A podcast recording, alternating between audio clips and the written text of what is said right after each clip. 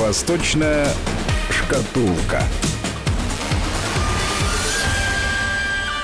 Здравствуйте, в студии Евгений Яковлев и Алексей Маслов, руководитель школы востоковедения Высшей школы экономики, автор и ведущий программы «Восточная шкатулка». Здравствуйте. Здравствуйте. А, внимание всей мировой общественности несколько дней приковано к Сингапуру. Там прошли саммит АСИАН и Восточно-Азиатский саммит. Участие в мероприятиях э, принимал, конечно, президент России Владимир Путин. Визит главы государства продлился три дня, за которые Путин провел множество важных встреч, в том числе на высшем уровне. Это серьезный, действительно такой всеобъемлющий визит. Да, именно такова официальная информация, как вы ее озвучили, но за э, этой официальной информацией столько много мелких, но очень важных деталей, которые, на мой взгляд, ускользают от внимания. Э, и вот на них бы я как раз хотел, хотел обратить внимание. Э, во-первых, три дня – это много для Путина. Э, обычно Путин делал такие, как обычно любят говорить, флеш-визиты в Китай, бывал он в такую большую страну прилетает на один день, проводит переговоры и улетает. Коротко, четко по делу. Да, потому что считается, что и так уже много отрегулировано, надо э, просто обсудить какие-то, ну, не буду говорить мелочи, то есть важные дела, но э, быстро и возвращаться. Три дня – это много, это значит, визит важен, это правда, это первый момент, который, на мой взгляд, надо обращать внимание. Второй очень важный момент эм, – это вообще визит в Сингапур э, руководителя страны, э, потому что, э, на мой взгляд, Сингапур как государство и как партнер просто недооценивался долгое время. Мы к этому, может быть, вернемся, но сейчас просто скажу, что Сингапур – это входные ворота в Азию, и когда вы хотите сделать свой бизнес в Азии, работать с Азией, у вас в голове должно быть две страны – Гонконг и Сингапур. Для каждого есть своя, своя функция, и э, я думаю, что если это не прорыв, то это очень важный шаг, потому что в Сингапуре работает почти 650 российских компаний, точнее зарегистрированные, это важный момент. Э, один из самых активных деловых советов – это Российско-Сингапурский деловой совет, и, на мой взгляд, там работают очень э, хорошие и очень грамотные ребята с российской стороны, которые понимают суть Сингапура, давно пытались продвинуть вот эту сингапурскую тематику, но только сейчас это удалось. Э, ну и, наконец, еще одна мелочь, которая ускользает. Обратите внимание, что на одной площадке сначала проходит АСИАН, заседание стран, встречи стран АСИАН, десятка стран АСИАН, и потом вот этот вот э, Евразий, э, азиатский, восточно-азиатская встреча, саммит, Россия формально присоединилась в 2011 году, то есть довольно давно. Но никогда президент не принимал участие в такой крупной встрече. И, и потому что для нас э, основным и, может быть, даже ключевым партнером всегда был, остается Китай. И если спросить даже у обывателя, а что вообще знают о российских, российско-индонезийских, российско-сингапурских отношениях, я думаю, что многие даже не вспомнят, что эти страны являются частью одного большого региона, который называется Юго-Восточная Азия, что это АСИАН, э, и эм, просто этот регион игнорировался игнорировался по понятным причинам, потому что любая перевозка оттуда – это очень долго, это очень дорого. Эти страны, как считались, ну, по сравнению с Китаем, с недоразвитой экономикой, ну, еще раз говорю, относительно Китая, они слишком разные, в том плане, что есть очень развитый Вьетнам, который давным-давно обогнал по количеству инвестиций, не по объему, а по количеству интеракций, э, инвестиций Китай. Э, и есть э, ну, Сингапур, который один из центров вообще технологий новых, и есть страны размытые очень. Та же самая Индонезия, где проживает, с одной стороны, 265 миллионов человек, гигантский регион, э, а с другой стороны, э, есть несколько крупных урбанизированных центров, типа Джакарты, Бандунга, с огромной плотностью населения, и есть просто джунгли, где нет промышленности, нет вообще как таковой э, серьезной, серьезной даже торговли, где живут люди, ну, хотел сказать, сельским хозяйством, там даже и его нет, строго говоря, это вот собирательство как таковое. А вот Камбоджа, например, тоже. Камбоджа такая же. А, и вот эти страны сейчас пытаются привлечь инвестиции. Кому мы все опять-таки поговорим об этом, как они это делают, потому что для нас это тоже хороший урок, когда эм, страны, с одной стороны, э, АСИАН очень долго сидели спокойно, получали небольшие инвестиции, потому что страны были дешевые, э, промышленности особо не было, и вот они, сидя спокойно, забыли, что нужно не просто говорить о том, какие они хорошие, но э, предлагать комплекс мер для привлечения инвестиций. Вот сейчас они этим и заботились. И вот сразу же после встречи стран АСИАН происходит встреча э, Восточный, э, Восточно-Азиатский форум, Восточно-Азиатский саммит, По сути дела, он заключается в том, что страны АСЕАН, десятка стран, э, встречаются с теми странами, которые сотрудничают с АСЕАН, но не являются географически или исторически частью АСЕАН. Это, прежде всего, Австралия, Новая Зеландия, это Китай, это Япония, это Россия. И э, раньше была такая ну, стандартная формула АСЕАН плюс один, там АСЕАН плюс Китай, АСЕАН плюс э, Россия. И это была такая скорее формальная история, когда ну, просто для поддержания отношений э, люди, э, лидеры стран встречались, говорили друг с другом. Сейчас стало понятно, что Россия действительно озаботилась тем, чтобы стать игроком в Азии. А это не так просто, потому что, на мой взгляд, очень долго развивая отношения с Китаем, мы постепенно все больше и больше подпадаем в тень Китая – и вот когда сейчас Россию обсуждают роль России в Азии, все время говорит, говорят о связке Россия-Китай, точнее Китай и Россия. Вот Китай мощный, э, влиятельный э, игрок в Азии, ну и Россия вместе с ним и так далее. Младший брат. Младший брат. Вот, честно говоря, очень не хочется. Вот это разделение на младших старших братьев, оно э, очень хорошо, кстати говоря, для азиатской тематики. Именно действительно, когда два человека знакомятся в Китае, они сразу узнают возраст друг друга, чтобы установить вот эту иерархию. И называют либо Дага, то есть старший брат, либо Сяоди, младший брат. Вот так устанавливаются вот эти отношения. Все это здорово, и многие очень любят играться в это, вот я именно иностранцы, европейцы, которые приезжают в Китай, но вообще-то э, нам надо все-таки оставаться на э, позициях своих интересов и э, там не братьев старших, младших, а позиции взаимной выгодности. И вот когда Россия сейчас начинает играть самостоятельную игру э, в Азии, то есть идут, идет уже в глубины Азии, на мой взгляд, это очень правильный заход, и, на мой взгляд, еще Китай не совсем очарован этими шагами России, э, потому что вообще Китай любит, чтобы все делалось через него, что Китай был бы основным провайдером, неважно, России или любой другой страны, которая уходит в Азию.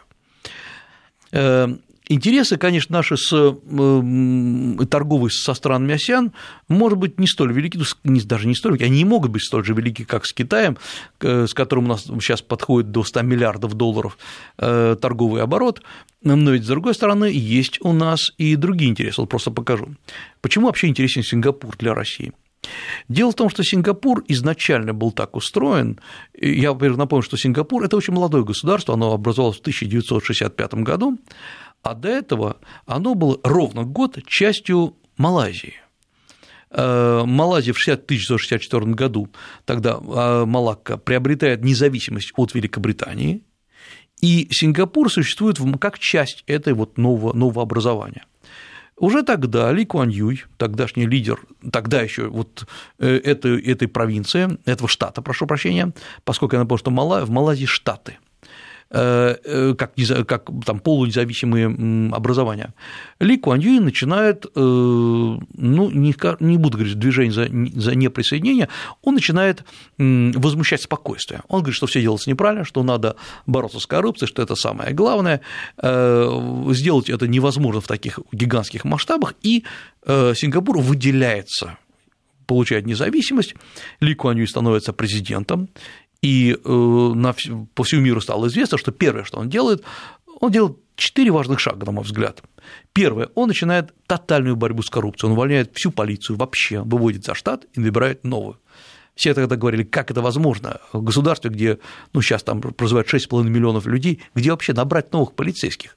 Этих уволить-то полдела. Что с другими? Как их набрать? Он набрал, все нормально. Он дает им хорошую зарплату.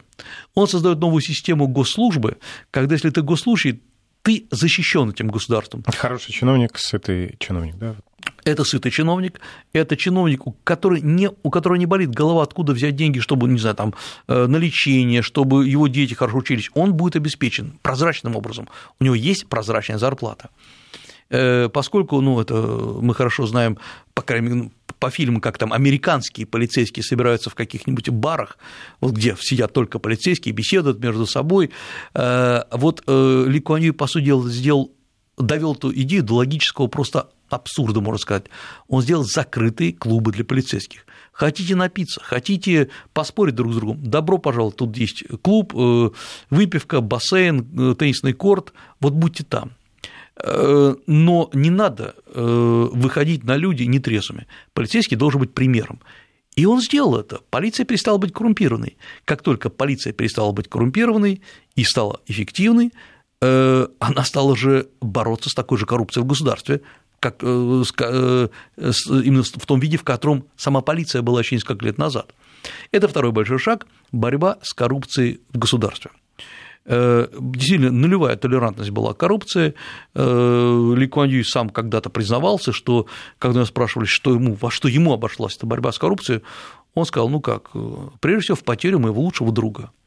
И тогда еще прозвучали э, слова Ли Куан Ю, просто прогремели на весь мир, что если хотите начать борьбу с коррупцией, начинайте со своей семьи. И люди, люди писали, люди, как мы вчера сказали, стучали, и э, было много возмущений, потому что э, никто не, понимал, что э, насколько вообще возможно. В азиатской стране бороться с коррупцией. А что коррупция? Это же кланы. Это знакомые, это твоя же семья, это Но, не взятки. Извините, перебью, да. а стучали для того, чтобы сделать плохо другому, или действительно люди идеологически хотели победить коррупцию? Я думаю, что были обижены, были люди, которые друг на друга обижены, и Ли Куан Ю и его окружение прекрасно это понимали была проверка. Это, это вот не, не надо думать, что это как в сталинские времена, если есть донос, то обязательно посадят и расстреляют. Нет, была проверка. Если это было установлено, а чаще всего это так и было, э, многих сажали, многих снимали с должностей. Кончилось тем, что, если не ошибаюсь, вот буквально в несколько лет назад посадили и сняли руководителя комиссии по борьбе с коррупцией за коррупцию. Э, и многие говорили, слушайте, может быть, не надо так делать, потому что, э, ну что же, мы на весь мир, так сказать, раздеваемся прилюдно. Э, но оказалось, что нет, правильно. И вот оказалось две таких реальности. Сингапур очищающийся, самоочищающийся, и Малайзия, которая рядом, частью которой Сингапур недавно был, и Китай, кстати говоря, э, где эта коррупция была на уровне обиходной жизни где без подарка нельзя было прийти, не говоря уже там о взятках, где госзаказ – это всегда был госраспил. В Сингапуре это прекратили. Вот это второй момент, что сделал Ли Куан Ю. Третий очень важный момент. Он э, понял, что на уровне того качества кадров, которые есть в Сингапуре, жить невозможно. Э, Сингапур, равно как и Малайзия до этого, отстал на десятилетия, может быть, там на 50-60 лет вообще от мирового развития. Ни технологий, ничего. Эм, и он вводит, вот казалось бы, что нужно сделать? Э, потому что любая страна, неважно это ли либо африканская страна, латиноамериканская, она всех говорит, вы знаете, нужно развивать образование, нужно повышать, э, и после этого эта страна обычно обращается куда-нибудь в либо Мировой валютный фонд, либо в Мирбанк, Мировой банк, дайте деньги. Дело не в деньгах, потому что э, для развития науки образования важна не только зарплата, она, конечно, играет свою роль, важно еще окружение – вот если мы возьмем, я расскажу реальный пример, э, мой э, добрый знакомый, который долгое время руководил, португалец, который руководил университетом в Макао, в бывшей португальской колонии, вдруг получил высокоплачиваемую должность возглавить, стать одним из руководителей университета в Нигерии. И плата прекрасная. Я буквально недавно с ним говорил, он сказал, что я вдруг понял, что ни за какие деньги невозможно в этой стране построить Оксфорд. Ну, потому что и дело не в деньгах. Дело в том, что нужно выстраивать школу. И вот я думаю, что и Ли и все ребята в Сингапуре понимали, что ситуация та же самая. Что они сделали? Они ввели преподавание только на английском языке. Как так, закричали многие, да вы что, зачем это нужно? У нас есть национальный, ну, во-первых, там есть э, китайский язык как основной, многие очень говорят по-малайски, э, от британцев остался английский язык, который не был так уж обиходным, но как-то так там придавать национальный интерес, наоборот, надо национальное возрождение, но он очень четко рассчитал. Все основные учебники, все основные научные труды, они сдаются на английском языке. Если вы не знаете английского, вы не вписаны в ту систему, которая существует в мире. Откуда взять преподавателей? Давайте приглашать из Англии, давайте приглашать из других стран. А, приехали преподаватели из Гонконга. И сегодня первый университет э, в Азии по качеству, самый вот топ номер один, это Сингапурский Наньянский университет. Если вы хотите получить лучшее, одно из лучших в мире образований или лучше в Азии, добро пожаловать в Наньянский университет. Это дорого? Э, это дорого, для иностранца, э, и, например, какая-нибудь бизнес-школа в Наньянском университете за год стоит 30-50 тысяч долларов, ну, это такая стандартная цена, но при этом вы можете получить э, грант на образование, можете обучаться и в магистратуре, и в бакалавриате бесплатно, и Наньянский университет – это целый город, эм, где вы ездите на таких электрокарах, это абсолютно вот то, что называется сегодня smart city, да, вот такой smart-университет, где э, все пронизано технологиями, и они сегодня зарабатывают очень много денег не на студентах, а на том, что многие компании крупные размещают у них заказы, например, на вот одна из российских компаний, которая занимается производством э, спортивной, э, спортивной одежды, спортивной, спортивного оборудования, разместила там заказ на разработку новых, новый типа тканей, которые убивают микробов, что для спортсмена очень важно. И это все оплачивается. А как оплачивается отдельный разговор, тоже очень интересный. Но самое главное, это крупнейший сегодня мировой научный центр. И вот это еще что, естественно, кадры, качество кадров в Сингапуре лучшее в Азии, лучше вы не найдете. Оно даже лучше, чем в Японии, говоря уже о э, Китае и там тем более о других государствах. Э, еще последнее, ну, последнее э, по перечислению, но не по важности, э, ли Куан Юй подруг... очень интересно построил экономику. Потому что, собственно говоря, э, что, чем занимался Сингапур до этого времени? Это была сельскохозяйственная страна и порт. Вот Ли Куан Юй сделал так, что все государственные э, активы он сосредоточил в рамках, э, в руках одной ровно компании, государственного холдинга, который называется, и до сих пор существует, называется Тимасек – по сути дела, государственный холдинг. Если вы хотели создавать свою компанию, и у вас не было денег, у вас есть интересная идея для стартапа, вы приходите в Тимасек и говорите им, я хочу заниматься разработкой новых, э, например, печатных плат. Тимасек говорит, отлично, мы вам дадим деньги, вы становитесь частью нашего холдинга, поскольку мы должны смотреть, как расходятся наши деньги, но вы давайте сами, мы вам поможем, мы даже будем продвигать ваши технологии. Ну, как бизнес-инкубатор такой. Это, абсолютно точно. Это и был бизнес-инкубатор, и Тимосек, а Тимосек получал деньги от государства. То есть получалось, что многие говорили, вы знаете, так нельзя, будет коррупция как-то, один монополист на этом рынке, вот. но тем не менее, тем, вообще, я напомню еще раз, что государство не столь велико по количеству людей, Э, и э, оказалось, что не страшно. Сегодня сам по себе Тимасек владеет э, портом сингапурским, владеет целым рядом телекоммуникационных компаний, у него штаб-квартира на Манхэттене. Но самое главное, он стал вот этим инкубатором, откуда начали развиваться многие-многие сингапурские фирмы, которые потом уже стали сильно почковаться по всему миру. Но и этого было мало. Во времена Ли Куан и уже сейчас, поскольку сейчас, э, ну, естественно, власть сменилась, но не сменилась сама система управления, введены были беспрецедентная система поддержки бизнесов и стартапов. То есть Сингапур нашел свое место именно как часть стартапа. Если, например, у вас есть, если вы даже иностранец, у вас есть интересная идея, э, вы э, собираетесь заниматься новыми технологиями, вы в Сингапуре можете создать свою компанию и получить, это называется поддержка пионерских, то есть передовых проектов, вы можете получить стартовый капитал, не инвестицию, не, э, не взять в кредит, кредит, а просто капитал от, э, от, от правительства, если ваша компания работает на территории Сингапура. Э, главное, работайте на нашей территории. Еще раз говорю, это не кредит, его не надо отдавать. Обманывать не надо. Многие сразу думают, о, надо поехать, что-нибудь предложить, взять деньги и потом еще с вещей. Нет, там все очень жестко проверяется. Но при этом, если у вас новые технологии, э, вы освобождаетесь от налогов на какое-то время, это может быть, например, на, от 1 до 10 лет, или у вас э, налоговые каникулы, или уменьшение этих налогов. Главное, производите что-то. Э, у вас есть льготы по аренде помещения, у вас льготы по аренде земли. То есть именно туда сразу же потянулись э, самые разные люди с интересными идеями. Но таким образом, если российский бизнес переезжает туда, он становится сингапурским бизнесом. Увы, он становится сингапурским бизнесом, но тогда надо просто делать российский бизнес точно таким же. Ведь э, вопрос в том, что э, я понимаю, мы боимся дать слишком много льгот бизнесу, потому что неизвестно, куда его понесет. Мы боимся коррупции, это правильно. Но ведь у нас же были такие же попытки. У нас есть технопарки, Сколково, идея была такая же, Роснана, которая идея была та же самая. Но почему-то в, масш... в гигантских масштабах это не срабатывает. Вот когда каждый раз спрашивают, чем, э, что вот Руслана какие проекты продвинул, а там же идея такая же, вы можете прийти своим проектом, вы можете получить финансирование. Руслана теоретически должно продвигать эти проекты на внешний мир, и э, система выстроена очень правильно.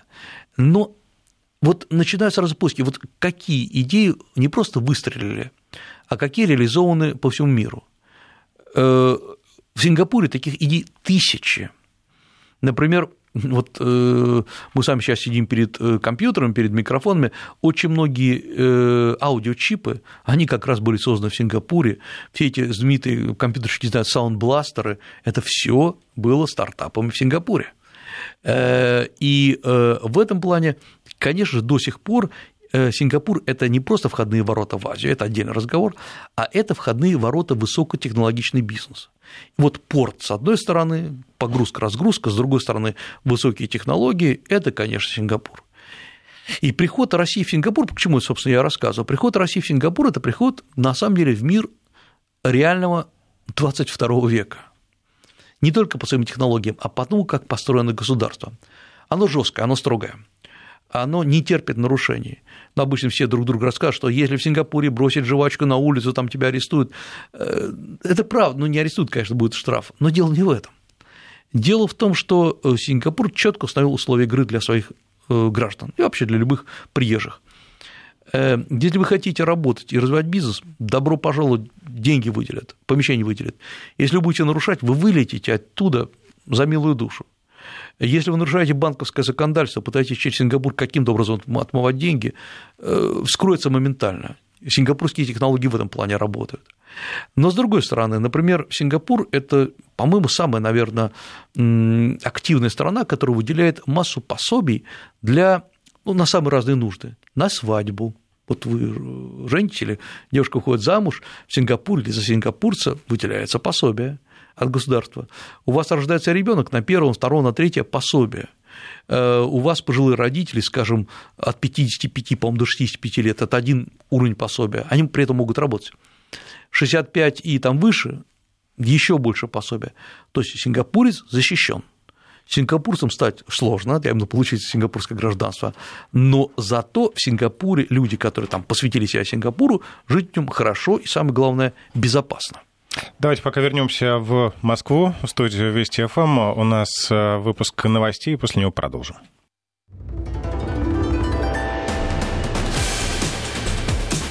Восточная шкатулка. И мы продолжаем с Алексеем Масловым. Мы говорили о Сингапуре, о визите президента Владимира Путина и его участии в саммите АСИАН и Восточно-Азиатском саммите. Владимир Путин приглашает э, бизнесменов из АСИАН на предстоящие российские экономические форумы в Петербурге и Владивостоке. Что нам есть предложить э, азиатскому бизнесу? Ну, э, во-первых, действительно самое главное, что для нас Сингапур – это способ выведения российских товаров на азиатский рынок, на рынок Юго-Восточной Азии, потому что я напомню, что страны АСИАН – это прежде всего безналоговая зона – это значит, что если товар пересекает э, границу и, например, попадает в Сингапур, опять-таки в крупнейший порт, из этого порта мы можем разбрасывать, разводить свои товары без налогов практически по всем странам.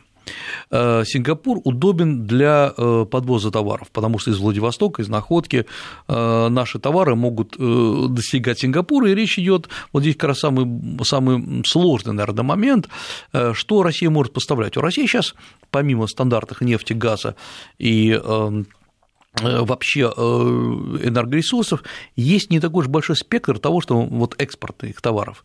Тем не менее, значит, я думаю, что довольно хорошо сейчас может пойти некоторые, например, э, новые российские технологии. Вот та же самая то, что мы обсуждали, та же самая антибактериальная одежда, которая разработана совместно, или экологически чистое питание, вот то, что называется органическая пища. Хорошо идет в Азии поставки российской косметики. Но опять-таки мы не должны сравнивать это с монстрами косметического бизнеса, но российская органическая косметика уже начинает формировать свой, так сказать, не бренд, а узнаваемость, что российская косметика безопасна, полезна, зеленая косметика.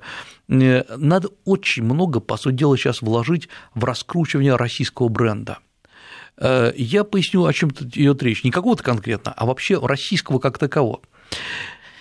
Вот Китай, который очень много вкладывал в создание позитивного имиджа для себя, одно время упустил имидж товаров как таковых. Вот не случайно э, россияне говорят, о, это китайское, значит, это плохое. Э, да сейчас, ну сейчас это же мировые товары, мирового уровня китайские. Но когда-то вот это однажды сформированный негативный имидж, он сегодня бьет по многим китайским товарам. Вот нам сейчас надо сформировать позитивный имидж всего, что сделано в России. И это большие э, денежные затраты. Это не может сделать ни одна компания отдельно взятая вот в, регионе Азии, э, это не может сделать какая-то отдельная, скажем, государственная э, контора, ну, например, очень много делает позитивного РЭЦ, Российский экспортный центр, очень много делает позитивного и Минпромторг, и много делает и Министерство Минэкономразвития, но, на мой взгляд, все таки мало – потому что пока Россия не опознаваема на вот э, этом рынке товаров. Э, конечно, для нас Азия, в том числе и входные ворота в Азию, как Сингапур, для нас интересны э, поставки вооружения. Здесь не так, чтобы все гладко, но, но и особых грубейших провалов, скажем, нет. С одной стороны, у нас есть некоторое напряжение с Индонезией, которая, мы, которая обещала нас закупить э, самолеты, военную технику, почти, если ошибаюсь, на полтора миллиарда долларов. Потом э, на нее оказали гигантские, гигантское давление США, чтобы не закупать. Индонезия не отказалась, по крайней мере, отказа прямого нет, поэтому здесь может быть нормально. Россия поставила на Филиппины, тоже страны, страны АСИАН, э, такой как бы подарочный комплект российского вооружения. Ну, считается, что это для э, раскручивания Демонстрационный образец. Демонстрацию, да, да, образцы. Может быть, Филиппины начнут закупать. Филиппины крайне важны, учитывая, что там большое влияние оказывает США, и нам важно, конечно, там закрепиться тоже. Во Вьетнам э, Россия является крупнейшим поставщиком товаров во Вьетнам, энергетики и э, военной техники. Э, Сингапур в этом плане, еще раз говорю, хорош, как вот такая база, через которую можно заводить. И эм, Здесь есть еще одна интересная особенность. Обратите внимание, что у нас до этого приезжал на, такие, на, на этот уровень переговоров премьер-министр, сейчас приехал президент. А вот Трамп не приехал. Да, хотел об этом поговорить, да, что да, СМИ да. критикуют Трампа. Тут есть масса версий. А, во-первых, э, многие, как американцы объясняют, сторонники Трампа, что Трамп не любит петь хором. Зачем? Вот это же э, одно дело, когда ты приезжаешь на э, годовщину Первой мировой войны, ну, это такое скромное событие, все собрались, а, здесь Трамп будет затерт между какими-то там азиатскими странами. Нет, Трамп не теряет, не тратит время на это. Но, скажем, азиатскими странами это было воспринято негативно. И э, если вы посмотрите сингапурскую прессу, а она на английском языке, она, в общем, доступна, если посмотрите, например, э, э, китайскую прессу, гонконгскую прессу даже на китайском языке, вы увидите, ну, такое удивленное отношение к этому факту, если не сказать, оскорбленное. Да, Майкл Пенс и все остальные – это очень достойные люди, ну, с точки зрения государственного статуса, но это же не то, что хотелось бы. Поэтому эм, вот уже сегодня буквально газеты, э, гонконгские газеты вышли с несколькими заголовками, которые обсуждают одну и ту же тему. Сингапуру приходится выбирать между КНР и, США. И, видимо, в силу вот э, неприезда Трампа у Сингапура больше шансов выбрать Китай потому что Китай, конечно, Сингапуру и ближе, и, и лучше, но самое главное, что, э, если вы обратите внимание некоторую тематику обсуждения в Сингапуре и на, э, среди стран АСЕАН, и на Восточноазиатском саммите, э, тематика была такая, что есть страны, которые пытаются дестабилизировать ситуацию. И именно в азиатском регионе мы здесь все вместе создаем, мы пытаемся наладить связи, Кто-то ведет подрывную деятельность. Да, да. И я поясню, почему вот это как прошло таким бэкграундом, но есть одна особенность, которую э, хорошо понимает человек, который понимает, что такое страна АСИАН. Страны АСИАН – это страны, которые исторически очень тщательно, очень трепетно относятся к своей независимости. Сама по себе э, организация Юго-Восточной Азии, АСИАН, это организация, где решения принимаются исключительно коллегиально и совместно. Там нет формального права вето, но все страны долго переговариваются, чтобы все были согласны. Это такое уважение к эм, той независимости, за которую страны боролись. Я напомню, что большинство, подавляющее большинство этих стран были колониями. Колониями в течение там, больше, чем столетия. Там Вьетнам – французская колония, были там британские, голландские колонии, Индонезия вообще переходила из рук в руки, голландцы, испанцы, португальцы и так далее. Был, там британцы были в Индонезии. То есть вот когда они добились независимости, теперь они очень боятся, что кто-то будет им диктовать, как надо жить. Э, и э, в этом плане, например, э, многие переговоры в странах АСИАН происходят с подчеркнутым, как бы сказать, неформальностью. Ну, люди приходят в национальных одеждах, вот эти вот обычно э, либо батик, либо такие цветные рубашки. Э, сначала разговаривают то, что называется в четыре глаза, то есть это парные встречи, там вы не возражаете, если мы предложим, нет, не возражаете. Вот идет такое долгое обсуждение, потом все это выносится на уровень секретариата, который ничем не руководит, а только э, организует работу. И многие говорят, ой, АСИАН – это очень неэффективный путь, очень долгий такой, но по-другому нельзя. Ведь оказалось, что именно эта осяновская история, она оказалась очень устойчивой в том плане, когда сегодня мир переживает не интеграцию, а дезинтеграцию. Может быть, в мире идет дезинтеграция. Идет в мире дезинтеграция в Европе. Вот вам Брексит и масса, вот сегодня мы слышим массу заявлений стран, которые могут вообще последовать за Брекситом. Э, есть э, постоянно сепаратистские настроения и там, в Центральной Азии, где угодно. А АСИАН, наоборот, потихонечку сплачивается.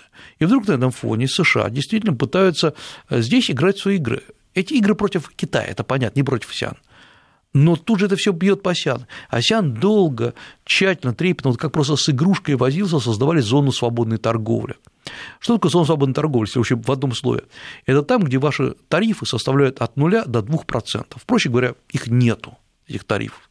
Все, что произведено, произведено грубо говоря, во Вьетнаме, Э, продается в Сингапуре по цене просто перевозки. Ну, символическая. Символически, да. То есть главное оптимизировать перевозку. Вот самое главное. Все, про тарифы забудьте. Это здорово. Китай присоединился к этой зоне. Ведь то же самое, значит, эм, довольно интересно, что того, как только Китай присоединился к безналоговой зоне, к зоне свободной торговли, цены на товары китайские и произведенные в АСИАН, которые продаются друг, друг в друге, э, упали на 20%. Это очень много, понимаете, вот вы представьте, что одно дело вы покупали э, какой-нибудь условно взятый апельсин за 100 рублей, а теперь будет стоить 80 рублей. Это, это, это, это очень здорово. Э, и больше всего радуются как раз самые вот простые люди, для которых 20% – это большие деньги. Э, и вот на этом фоне Э, США пытаются столкнуть страны между собой, поддерживают филиппинский режим. Эм, режим, правда, отвечает им, Дуарте же матом исключительно говорил с Обамой, это известно, вот, и говорил, что у нас так принято. Продают оружие Вьетнаму и так далее. И вот сейчас вступление России, вот, России вот в этот круг, на мой взгляд, это очень грамотный, очень правильный шаг. Единственное, он очень запоздалый мы опоздали лет на 10 туда войти. И э, вот если главное сейчас не терять темпа, то есть вот намерен туда идти, вот в этот регион, э, я думаю, что еще у нас впереди э, взаимодействие с Индонезией, расширение взаимодействия с Индонезией, пере, скажем, перепланирование и расширение взаимодействия с Вьетнамом, это крупнейшие игроки в АСИАН, ну, а дальше везде то, что называется, потому что есть Камбоджа, есть Лаос, о котором просто, судя по всему, во внешней политике мы забыли. Э, и э, Сингапур – это хорошее, еще раз говорю, место, где э, мы можем закрепиться.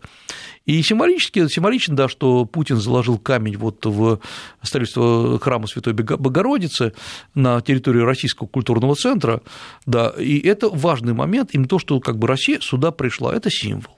Может быть, удастся за эти три дня наверстать упущенные 10 лет. Мы сейчас с вами сделаем маленькую паузу, просто переведем дух и продолжим. Вести ФМ. Возвращаясь к теме того, что Россия вместе с Китаем как бы приходит э, в этот регион и развивает э, там работу, а, Такое интересное мнение. Хотелось бы услышать, э, что вы думаете на этот счет. Эксперт и профессор Института международных отношений Фуданьского университета в Шанхае Джао Хуашен заявил, что Китай заинтересован в построении нового миропорядка совместно с Россией. А, по его мнению, Россия интересна Китаю прежде всего как самый влиятельный и близкий партнер сохранения стратегической стабильности и безопасности мира и в построении нового мирового политического и экономического порядка, в поддержании справедливости и равноправия в международных отношениях. А, Джао Хуашен противопоставил консервативный миропорядок, который поддерживает Китай и Россия, и либеральный, который продвигают США и Запад. В то же время он признал, что заменить этот э, миропорядок американский невозможно. Э, ну, во-первых, я думаю, что в этих словах есть определенная доля правды. Во-вторых, мы должны понимать, что я знаю Джао Хуашана, и это очень опытный эксперт, но тем не менее, все таки надо понимать, что это абсолютно частное мнение. Э, ведь когда Китай умеет правильно расставлять акценты. А, и я уверен, что такие же заявления делаются и что Китай и дальше подставляйте любую другую страну, которая вам придет в голову, э, готова построить новый миропорядок.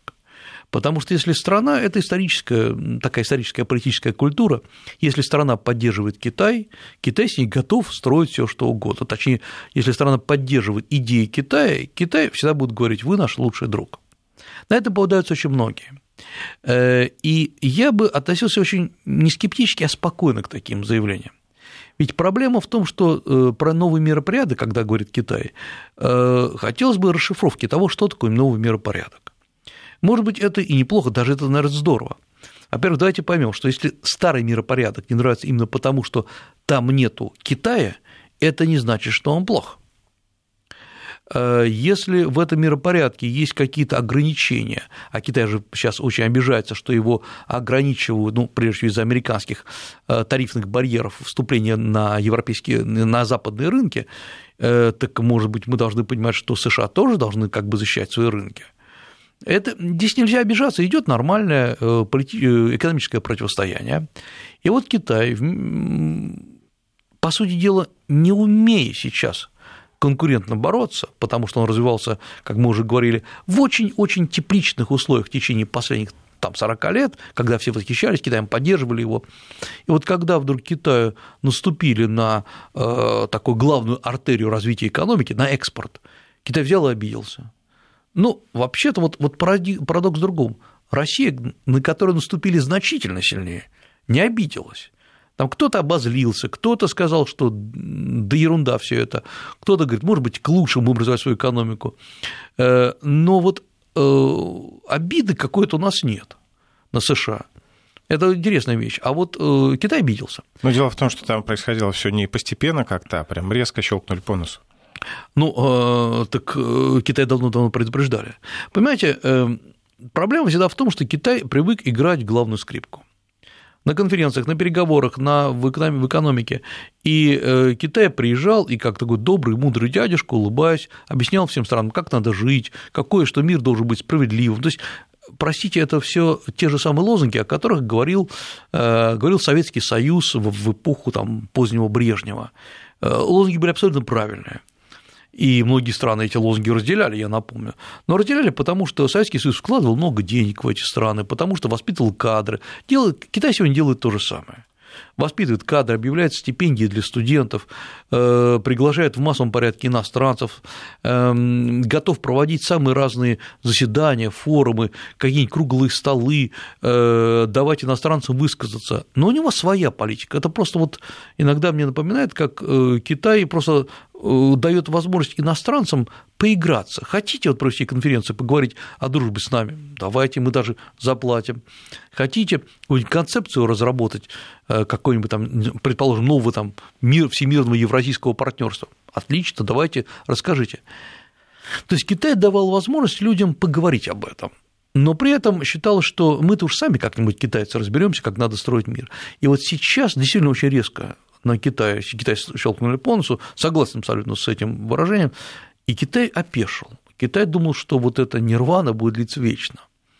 Я думаю, что э, Китай, конечно, адаптируется, там хорошие экономисты, там очень грамотные такие современные менеджеры, государственные менеджеры, но удар нанесен очень серьезный.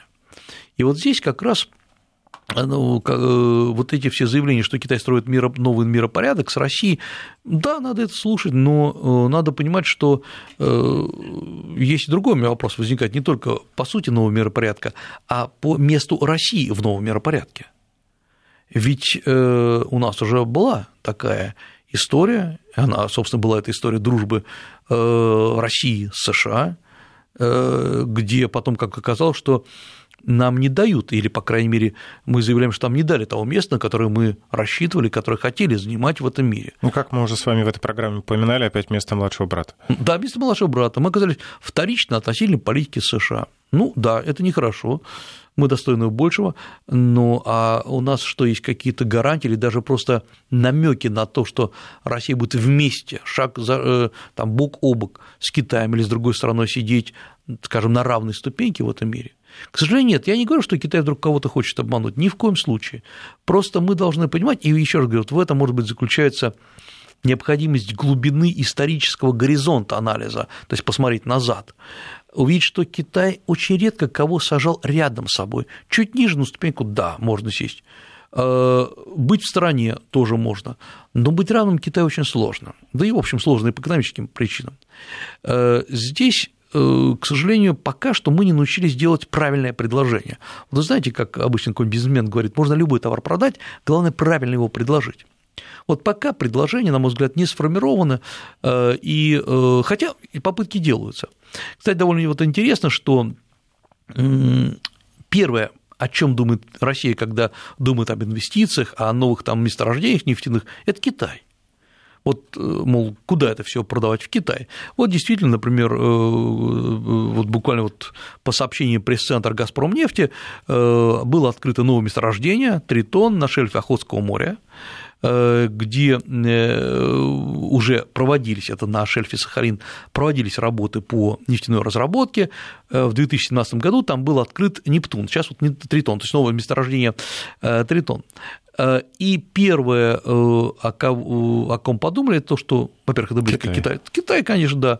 Э, вот китайцам близко Охотское море, шельф Охотского моря, давайте вместе с китайцами разрабатывать.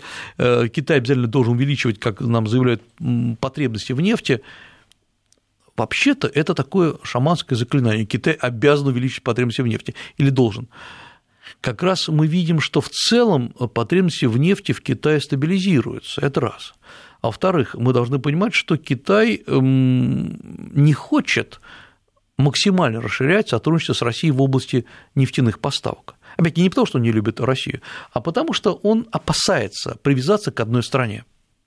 Э, Китай сильно расширил свое взаимодействие со странами Персидского залива.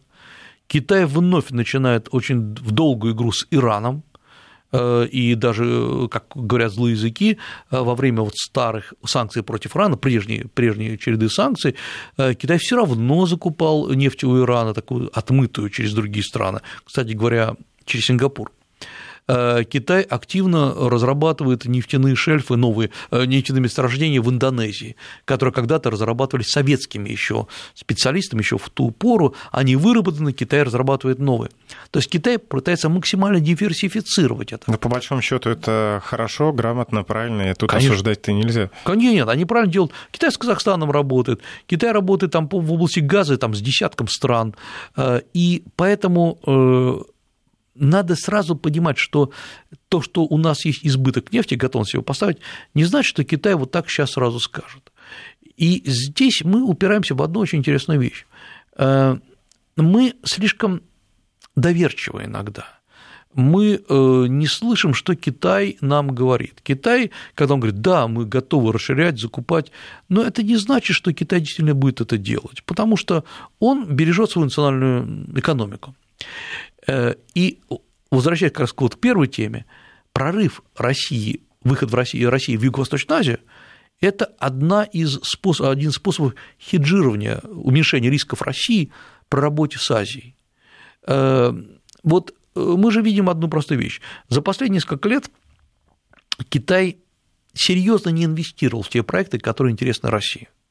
Если мы посмотрим, например, как Китай резко и много инвестировал в Германию, Великобританию, э, берем страны Центральной Европы, Чехия, Словакия, э, берем страны Шри-Ланка, Колумбия, где Китай, с одной стороны, инвестировал очень много, но с другой стороны, такие страны, как Колумбия или как Шри-Ланка, просто в долгах, как в шелках перед Китаем. Так, может быть, и не надо так стремиться именно к китайским инвестициям. Может быть, надо то, что сейчас и делается, производить свою продукцию и продавать ее в Китай, на этом зарабатывать, продавать свою продукцию в страны эм, Восточной и Юго-Восточной Азии. И продукция не обязательно должна быть нефть, не обязательно должны быть какие-то новые технологии, хотя это как раз здорово, ведь есть же масса услуг. Есть продажа образовательных услуг, есть продажа, на чем живет, кстати говоря, Англия, продавая онлайновые свои университеты, в том числе в Китае, в Гонконге. Есть продажа туризма, что сейчас развивается довольно активно. Вот поэтому, в принципе, Россия находится на пороге реструктуризации своих отношений с Азией. И сейчас главный вопрос – экспертное сопровождение, э, потому что без экспертного сопровождения мы вряд ли сможем нормально работать с таким количеством азиатских стран. Спасибо. Программу «Восточная шкатулка» провел Алексей Маслов.